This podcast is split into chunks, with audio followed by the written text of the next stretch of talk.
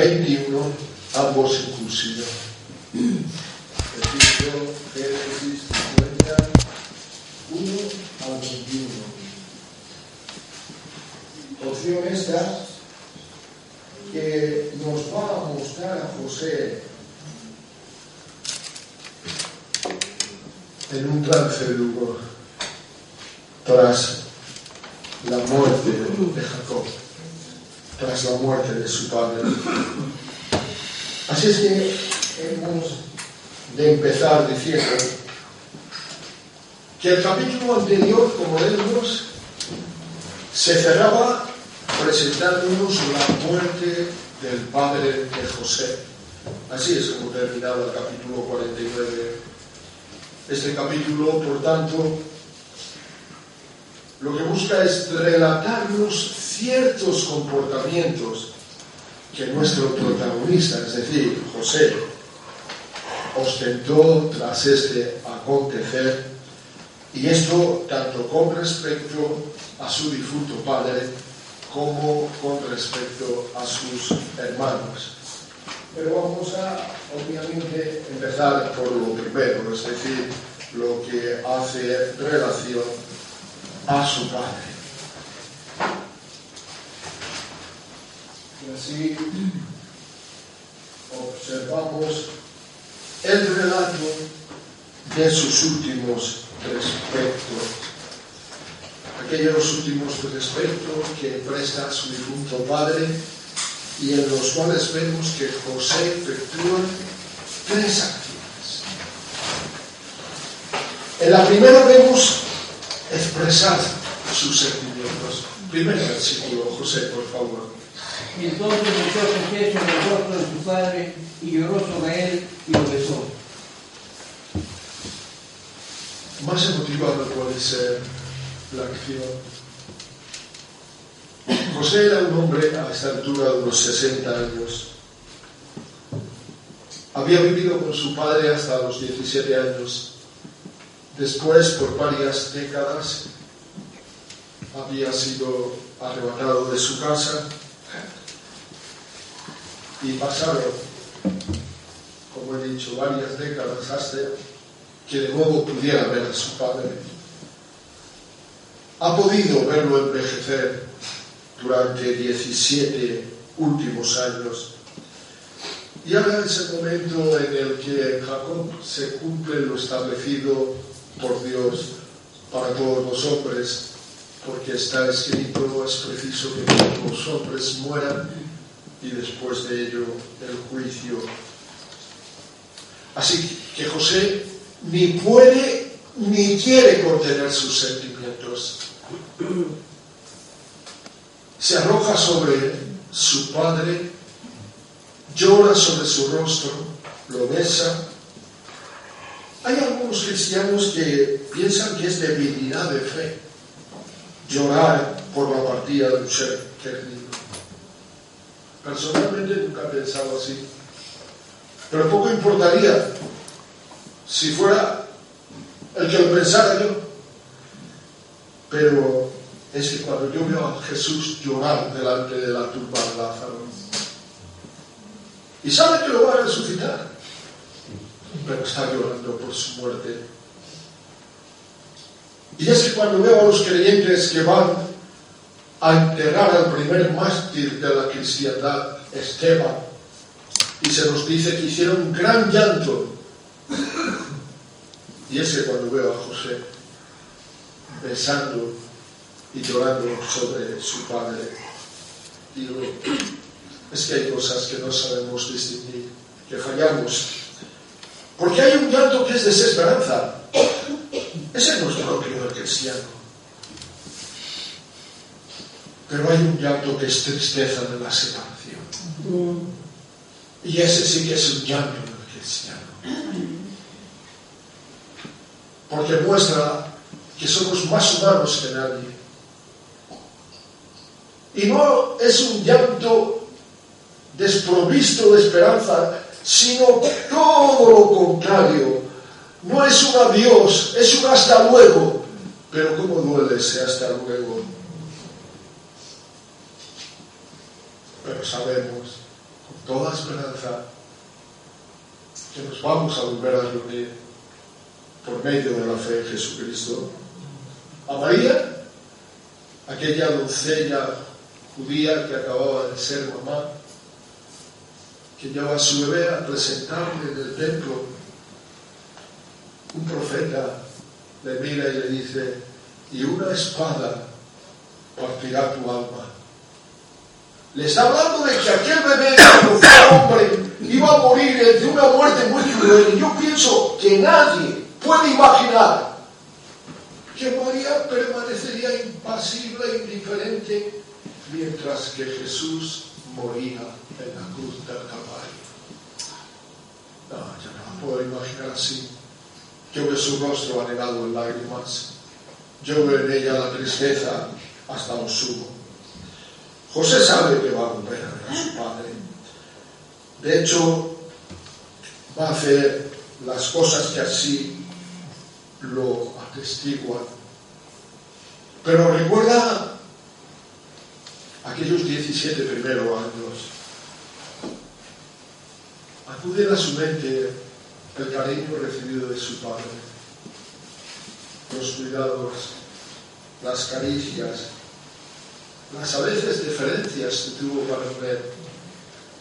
Y pienso que también acuden aquellos tantos años en que había sido privado de estar con su padre, y estos últimos años en los cuales aquel hombre que había conocido vigoroso, fuerte, ahora poquito a poco lo ha visto debilitarse, envejecer, y cuánta ternura la han prestado. Recuerda y ama, y porque ama no encubre ni reprime sus sentimientos, sino que llora y besa a su padre. Pero no se detiene en esto, porque el amor nunca se detiene, sino que además de expresar sus sentimientos en esta manera, toma las medidas pertinentes. Versículos dos y tres. Y mandó José a sus siervos los médicos que embalsamasen a su padre, y los médicos embalsamaron a Israel, y le cumplieron cuarenta días, porque así cumplían los días de los embalsamados, y lo lloraron los egipcios setenta días. Inmediatamente toma las medidas pertinentes, como digo. En Egipto la costumbre era embalsamar a los difuntos, y José ordena que se haga esto con su padre Jacob. Pero, atención, no lo ordena simplemente porque es una costumbre de Egipto. Ah, es que tiene otra cosa en mente. José había hecho una promesa a su padre y la iba a cumplir. Iba a trasladar el cadáver de su padre hasta la tierra de Canaán, hasta la cueva de Macpela.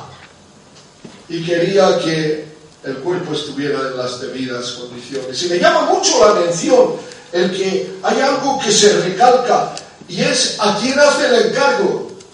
Por dos veces se repite: y mandó a sus siervos los médicos que embalsamaran a su padre, y los médicos embalsamaron a Israel. En las costumbres de embalsamamiento de Egipto no solamente intervenían los médicos, sino otros agentes que los creyentes no podrían admitir.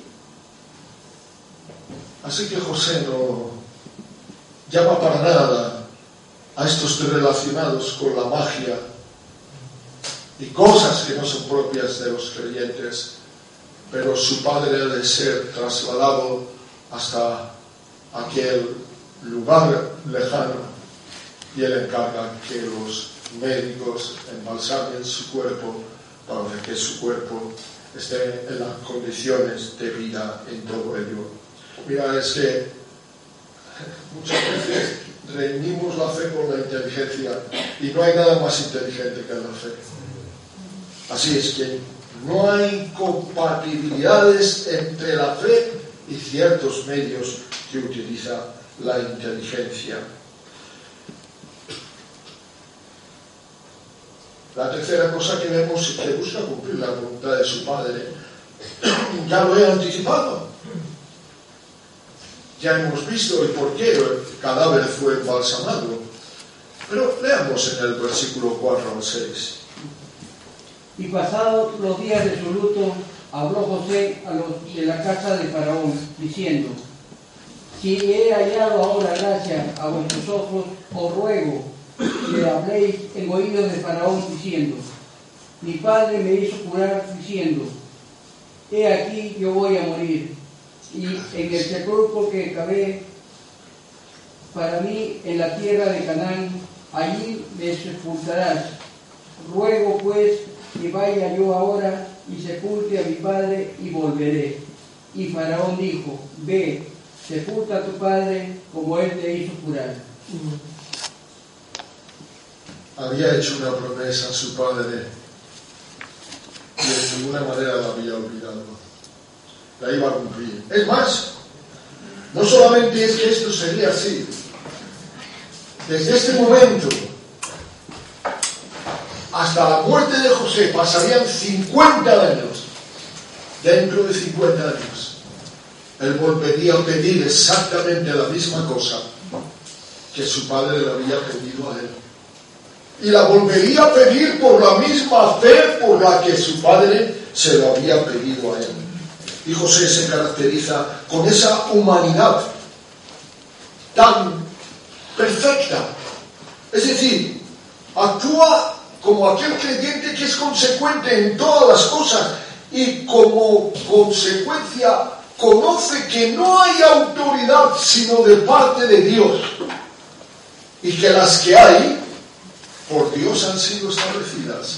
Así que con todo respeto acude a Faraón y le pide de marchar para enterrar a su padre. Y Faraón, como hemos leído, ¿cómo podía responder? Ruego pues, dice José, que vaya yo ahora y sepulte a mi padre y volveré. Y Faraón dijo: Ve y sepulta a tu padre como él te hizo jurar. Faraón le dio todas las facilidades para llevar a cabo su propósito, como es propio que suceda con todas las cosas, detrás de las cuales está la mano de Dios. Así es que estos fueron los últimos tres pedidos. En principio vemos que José rinde a su difunto padre. Y como decimos ahora, y no solamente José, todo procuró la honra de su fallecido padre, sino que Dios le concedió, Dios le honró. Mirad, ¿sabéis cuál es el funeral más solemne que hay en toda la Biblia? El de Jacob. Mirad, de recorrer la Biblia de principio a fin. Hay algunos otros funerales importantes como el del rey Asa, pero nada en comparación con lo que tuvo que ver con Jacob. Dios quiso honrar. Jacob no fue un hombre perfecto, pero era un hombre que reconocía la gracia de Dios. Recordemos que en el estudio anterior habíamos, al bendecir a sus hijos, nosotros nos ocupamos nada más que de la bendición que dio a José. Habló de la propia bendición que él había recibido. Dijo que había sido mayor que la de sus antecesores, es decir, Abraham, Isaac, su, su padre y su abuelo, porque las doce tribus no salieron de ellos, salieron de Jacob. Y Y él pensaba: pero si ellos eran mucho más perfectos que yo, ¿cómo, Señor, tú te has fijado en mí? Y es en mí en quien has fundado este pueblo. No puedo sino decirte, Señor, gracias. Y Dios le honra también en su funeral. No hay otro más grandioso. Parece que fue presidido por el propio José. Y podemos ver dos cosas en él. En primer lugar, su categoría, porque fue un funeral de Estado. Versículos siete al nueve. Entonces José subió para sepultar a su padre, y subieron con él todos los siervos de Faraón, los ancianos de su casa y todos los ancianos de la tierra de Egipto, y toda la casa de José y sus hermanos y la casa de su padre. Solamente dejaron en la tierra de, de José sus niños y sus ovejas y sus vacas.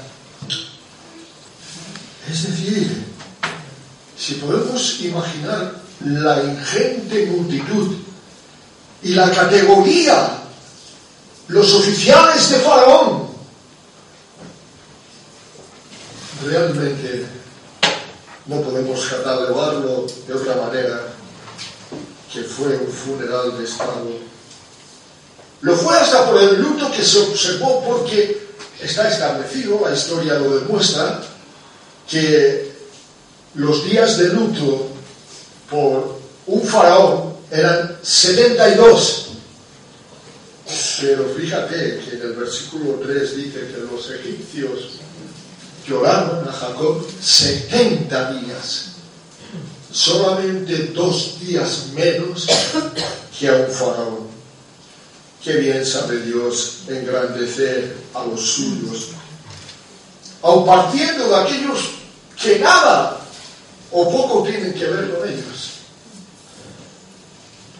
Mirad, no, no esperemos recompensas provenientes de los hombres. Yo hace muchos años, que sobre ese particular tengo las cosas bastante claras, pero nunca perdamos de vistas aquellas que vienen de Dios, porque Jesús dijo que ni tan siquiera un vaso de agua fría ofrecido a uno de esos sus hermanos más pequeños quedaría sin recompensa.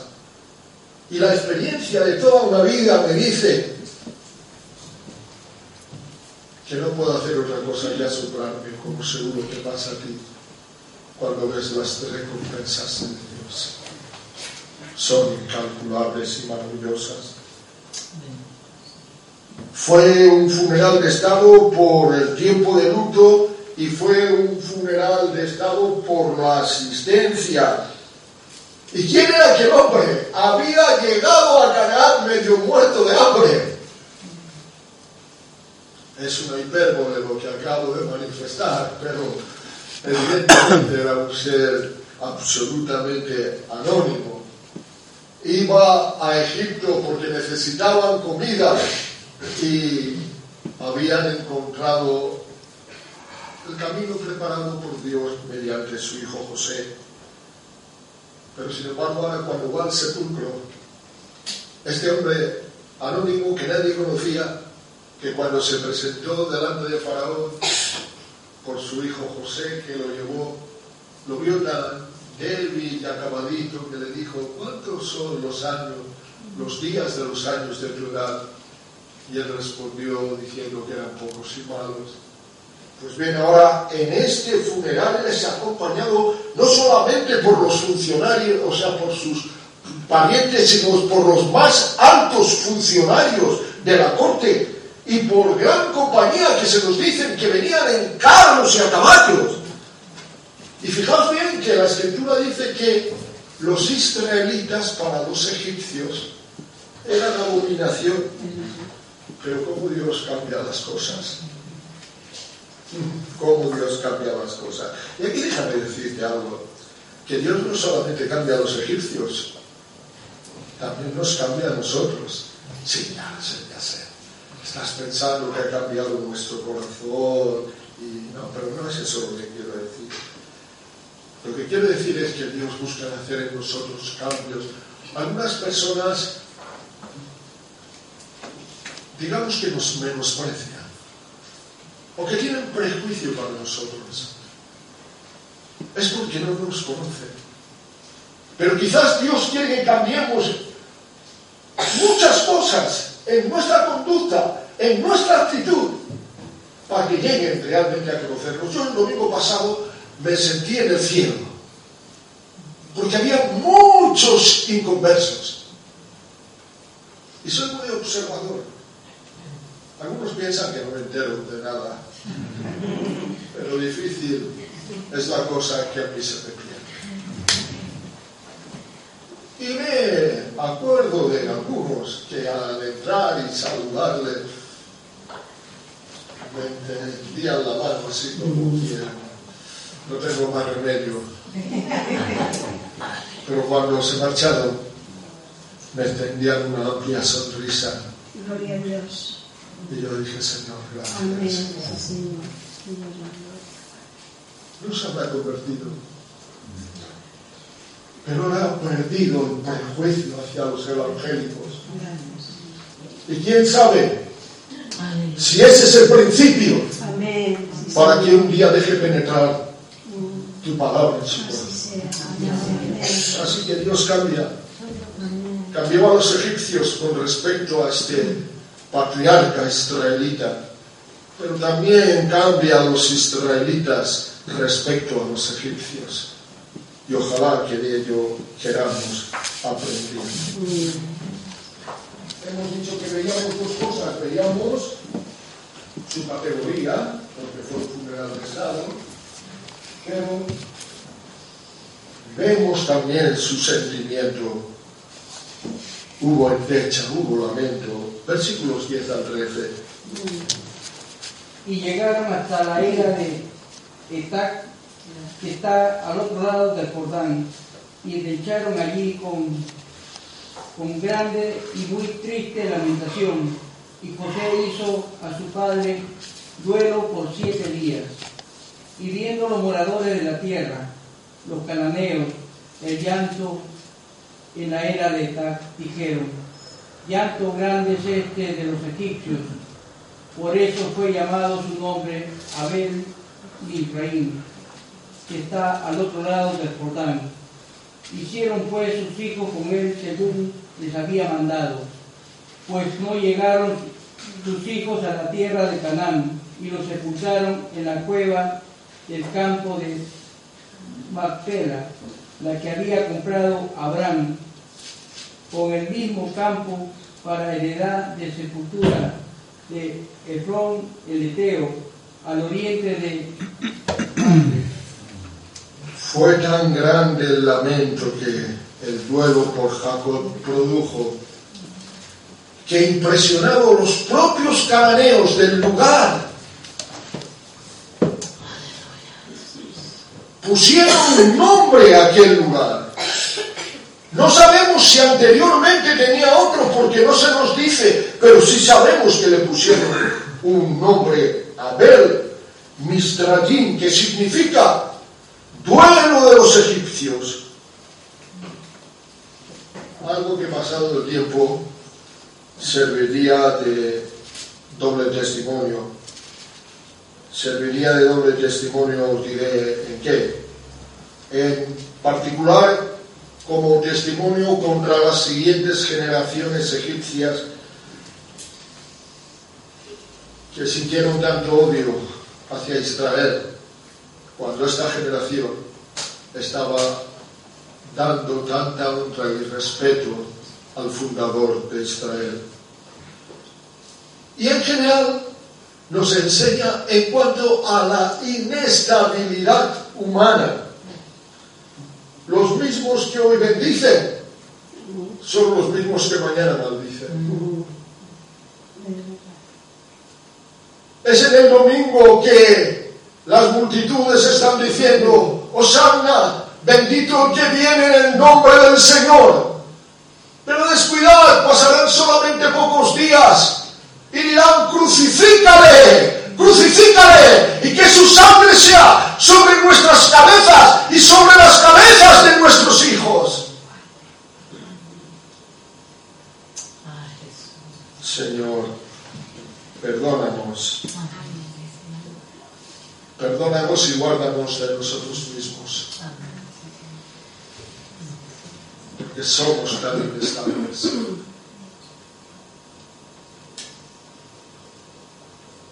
Hubo endecha y hubo retorno. Versículo catorce. Y volvió José a Egipto, él y sus hermanos, y todos los que subieron con él a sepultar a su padre, después que lo hubo sepultado. Es decir, eh, José había prometido a Faraón que volvería, y volvió. Rindió las honras fúnebres de vida a su padre, cumplió la promesa que le había hecho.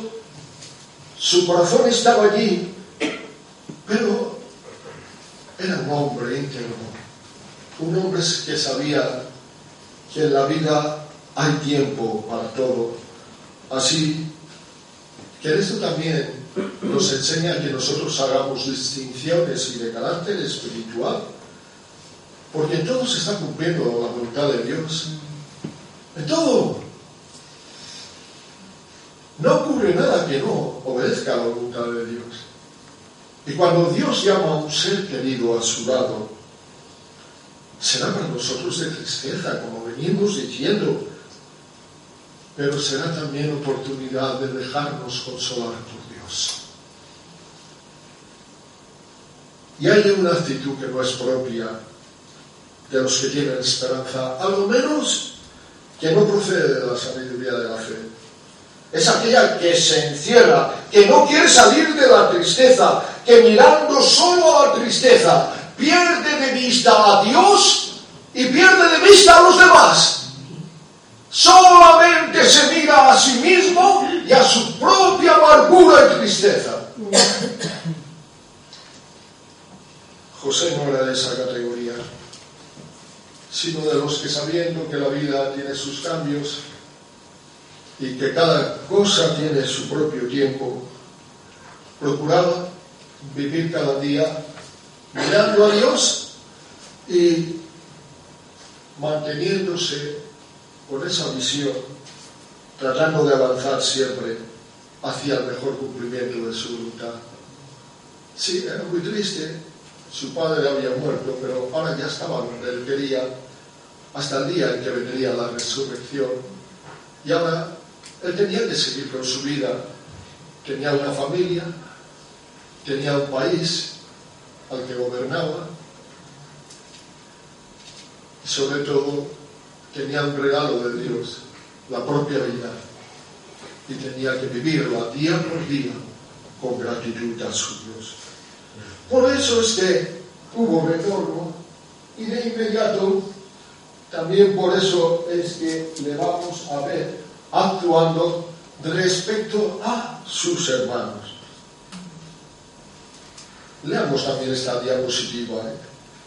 Mirando más allá de sí mismo, hacia Dios, que es la mejor mirada que se puede hacer, y desde Dios, porque las cosas se ven bien mirándolas desde los ojos de Dios.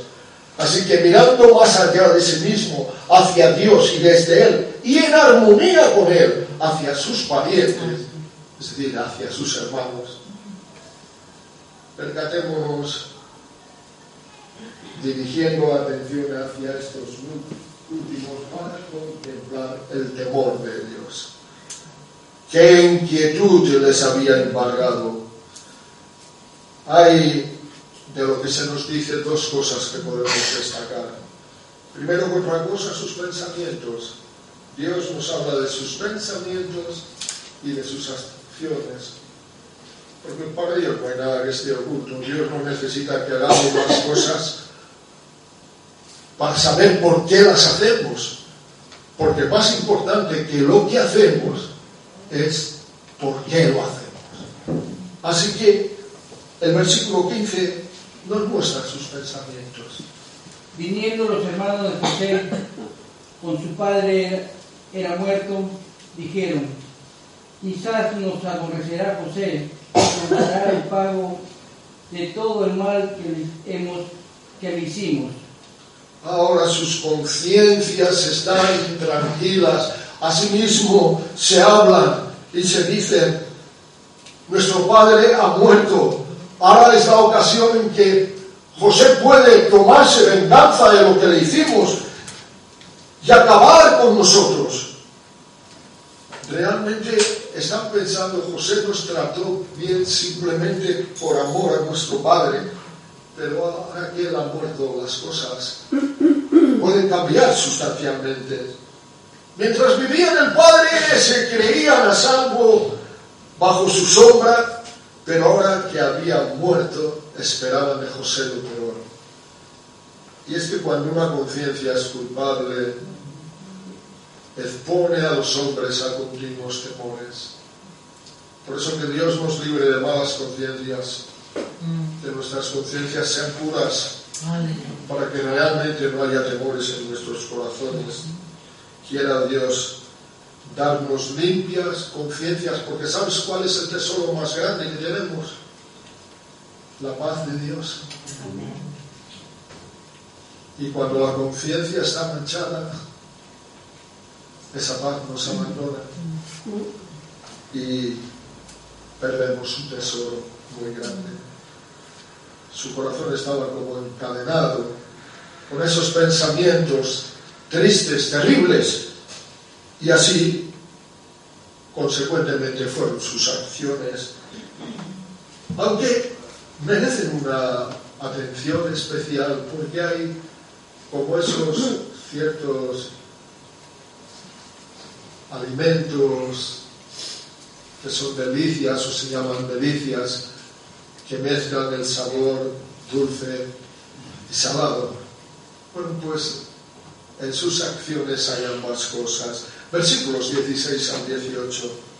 Y enviaron a decir a José: tu padre mandó antes de su muerte diciendo, así diréis a José, te ruego que perdones ahora la maldad de tus hermanos y su pecado, porque mal te trataron.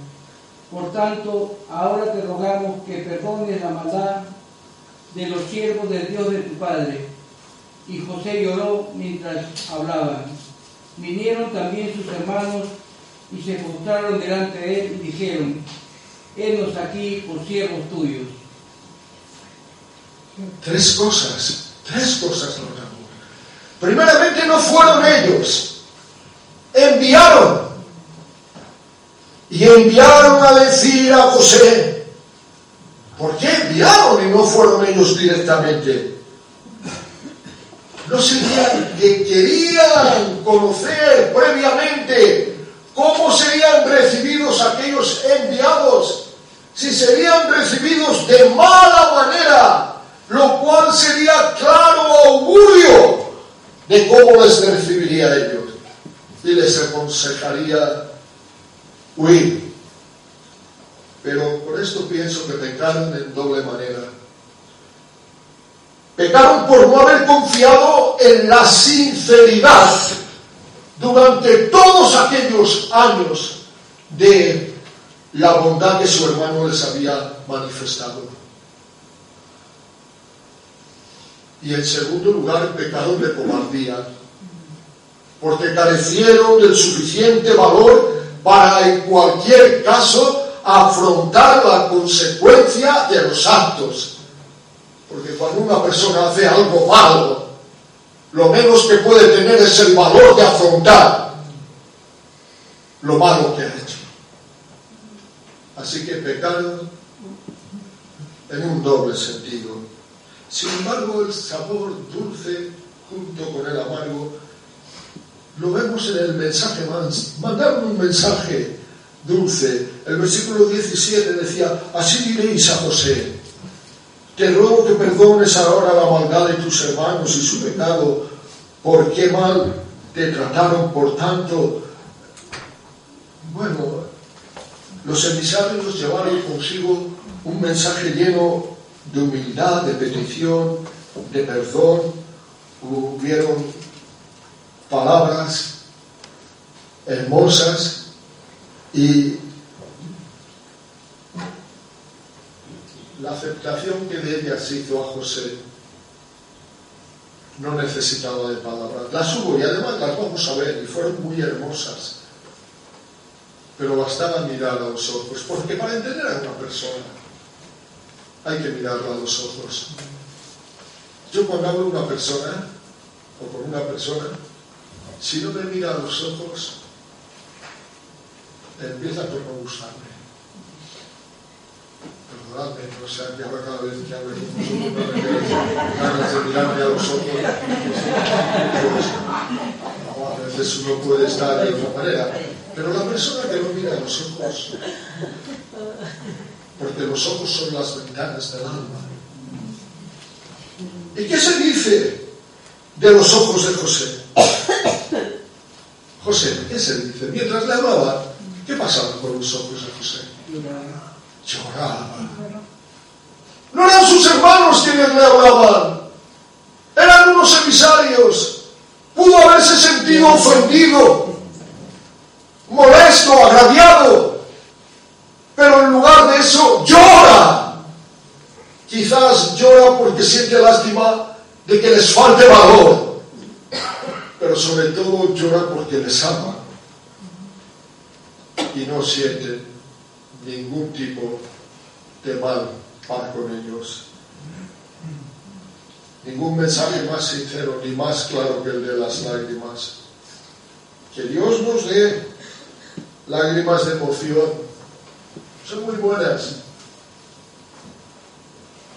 En lo personal hubo muchos años mientras era un adolescente que me gustaba mucho llorar, pero doy gracias a Dios que después Dios me facilitó, que a veces casi me siento un poco llorón. Yo digo gracias, Señor, porque es bueno llorar, expresar los sentimientos, expresar la emoción y también expresar el arrepentimiento. Danos, Señor, también lágrimas de arrepentimiento, porque las lágrimas son un colirio extraordinario para nosotros. A veces los ojos padecen de... Conforme pasan los años, yo confieso que ya con mi edad, hace algún tiempo que utilizo lágrimas artificiales, no para llorar, las utilizo para lubrificar. Tengo que ponerme, me dijo la oculista cuando fui a verla la última vez, una muchacha muy simpática que me atendió con mucho cariño, y me dijo, bueno, ¿se pone usted? Y dije, sí, un par de veces por día, y se puso a reír. ¿Por qué se ríe? Por lo menos lo tiene que hacer seis veces. Se reseca. Dios ha hecho todas las cosas muy bien, y si se mueve el ojo no es por un capricho ni por un tic nervioso, es para lubrificar. Y cuando las personas nos hacemos mayores, se pierde la humedad del ojo y hay que ponerse por todas, ¿no? Ojalá que no sea así contigo, pero yo te aseguro que tengo que llevar mi botellita de vez en cuando. Clic, clic, clic, clic. ¿Eh?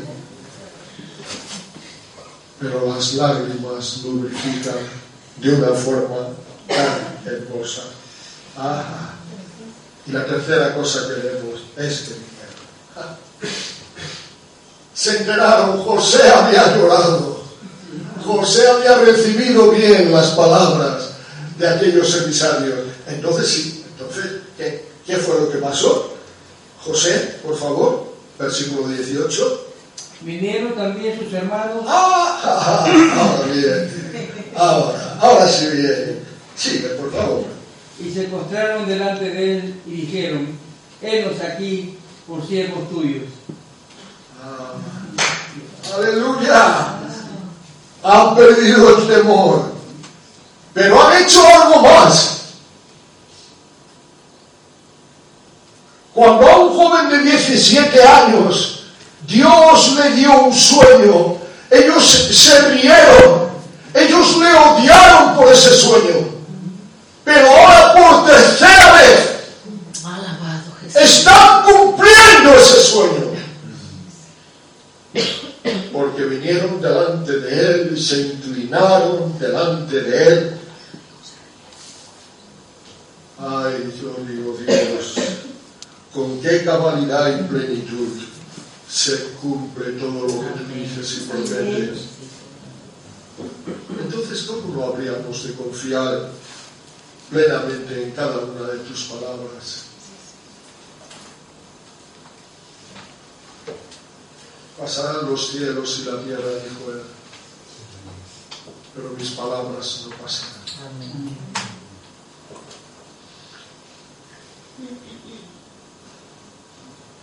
Contemplemos ahora la actitud de José.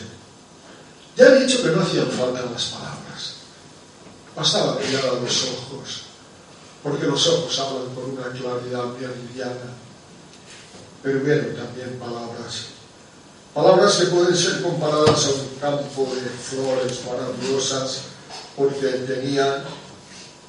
Yo, a la hora de ponerles título, me dije, palabras casi incalificables, no encontraba título adecuado, porque producían toda clase de bien.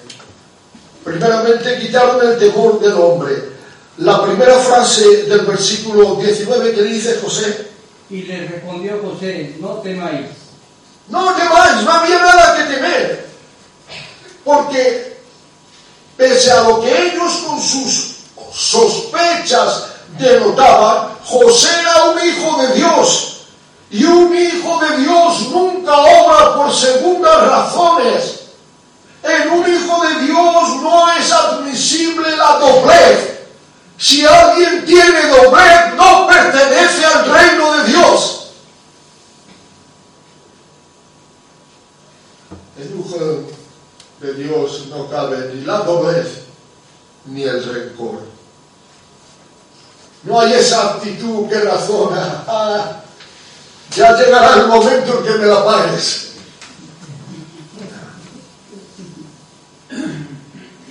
Muy sencillo es cuando el que teme es el que guarda la doblez en su corazón. Déjame contarte una historia.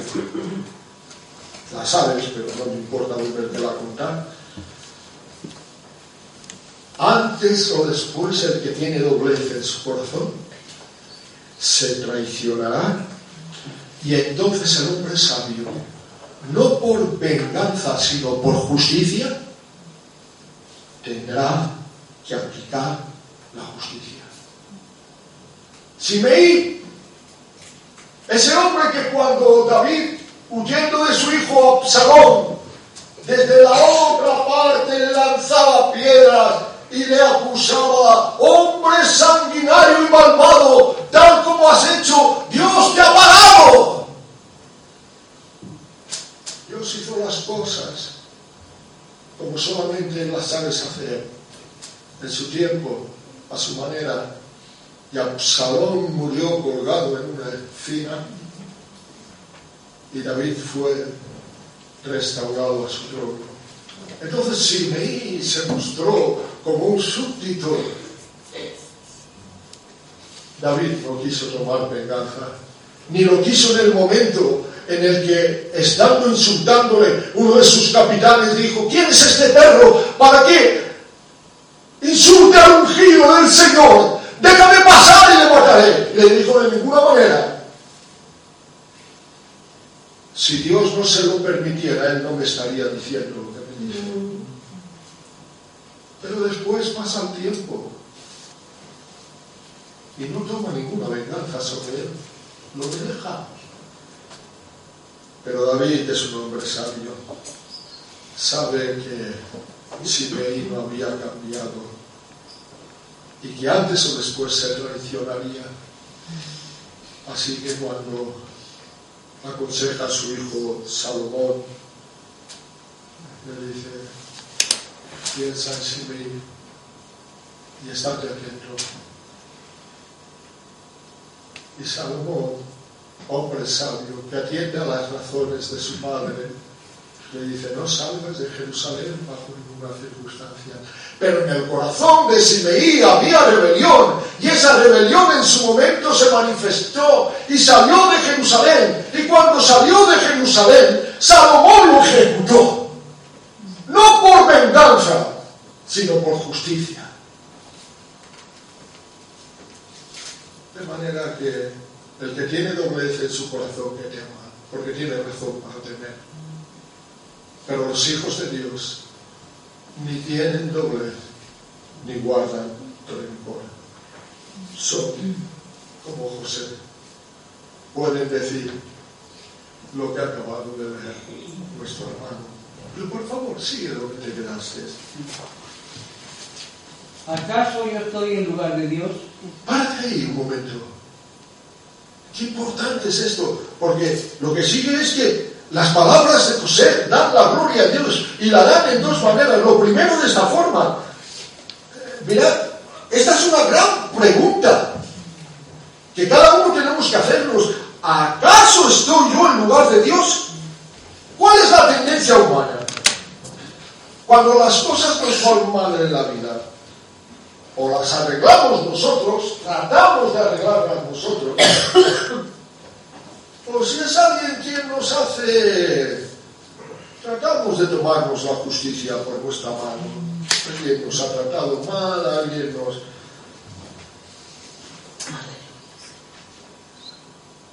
José no fue así. José no se pone en el lugar de Dios. Porque, ¿sabéis? Cuando nos ponemos en el lugar de Dios, si José lo hubiera hecho, no solamente hubiera quitado la gloria a Dios, porque es Dios el que ha dicho. Escúchalo bien, ¿eh? Porque alguna vez alguien te va a hacer algún agravio en la vida, si no te lo ha hecho ya. Y a lo mejor tú vas a decir, me lo tomo por la mano y me tomo la justicia. Le vas a llamar justicia, pero es venganza. ¿Pero qué dice el Señor? Mía es la venganza. Así es que cuando tú se la arrebatas a Dios, estás robando a Dios. Le estás quitando la gloria a Dios. Y además puedes causar un estropicio, porque imaginar si José era el segundo poderoso de Egipto, un chasquido de sus dedos y sus hermanos decapitados. Pero no solamente es que habría robado a Dios la gloria, sino que además nunca jamás hubiera habido un Israel, porque los patriarcas de las tribus habrían muerto. Ay, cuando nos metemos en el lugar de Dios, cuánto estropicio podemos causar. Así es que es una pregunta impresionante.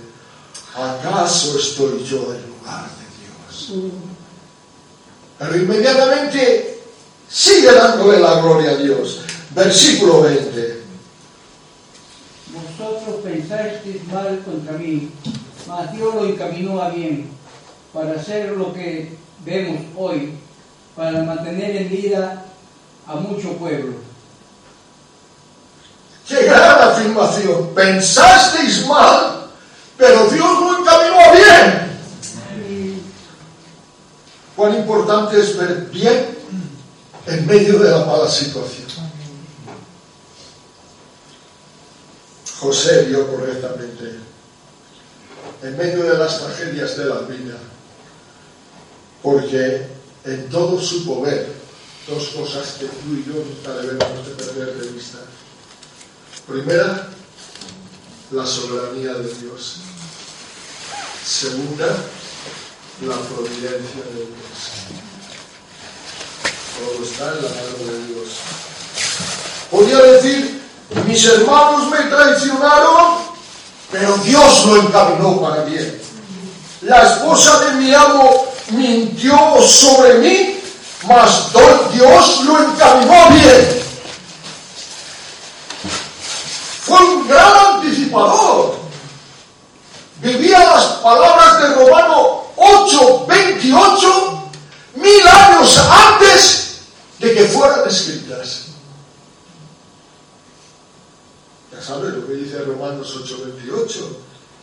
Y nosotros sabemos que para aquellos que aman a Dios todas las cosas les ayudan a bien, para aquellos que son llamados conforme a sus propósitos. Ah, no, esto no estaba en el Antiguo Testamento. Esto no lo había leído jamás José, pero se lo había dicho el Espíritu Santo. Y mil años antes de que esto se escribiera, José lo sabía.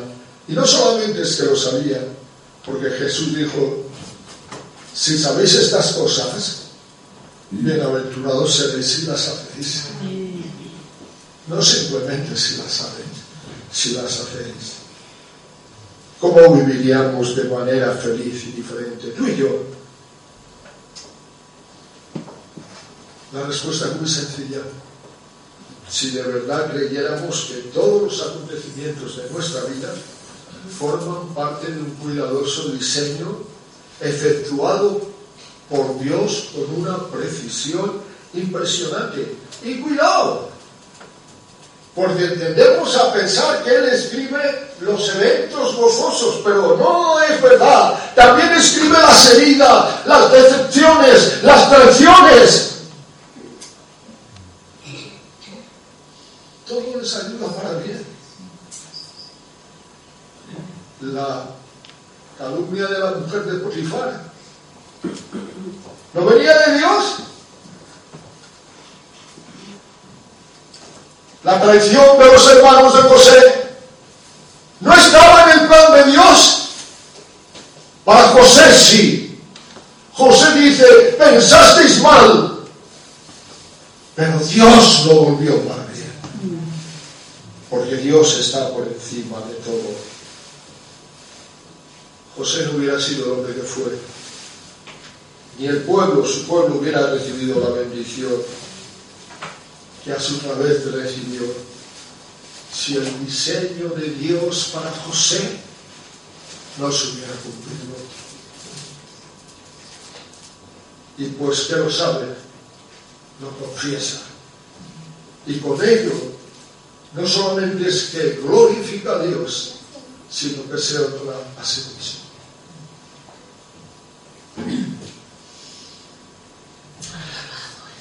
Digamos por último que manifestaron el amor de Dios. El amor de Dios es lo único que no cambia. El amor, o aquello que se llama amor, cambia tantas veces, pero el de Dios nunca. Y José les consuela mostrando lo que es el amor de Dios, porque les da una seguridad, la que constituye el versículo veintiuno. Ahora pues, no tengáis miedo, yo os sustentaré a vosotros y a vuestros hijos. Así lo consoló y les habló al corazón. El amor de Dios, el que no cambia, el que no se debe a circunstancias, el que no fluctúa. Y el Espíritu Santo quiere que lo sepamos, porque no solamente dice lo que él dijo, sino que añade: así les consoló y les habló al corazón.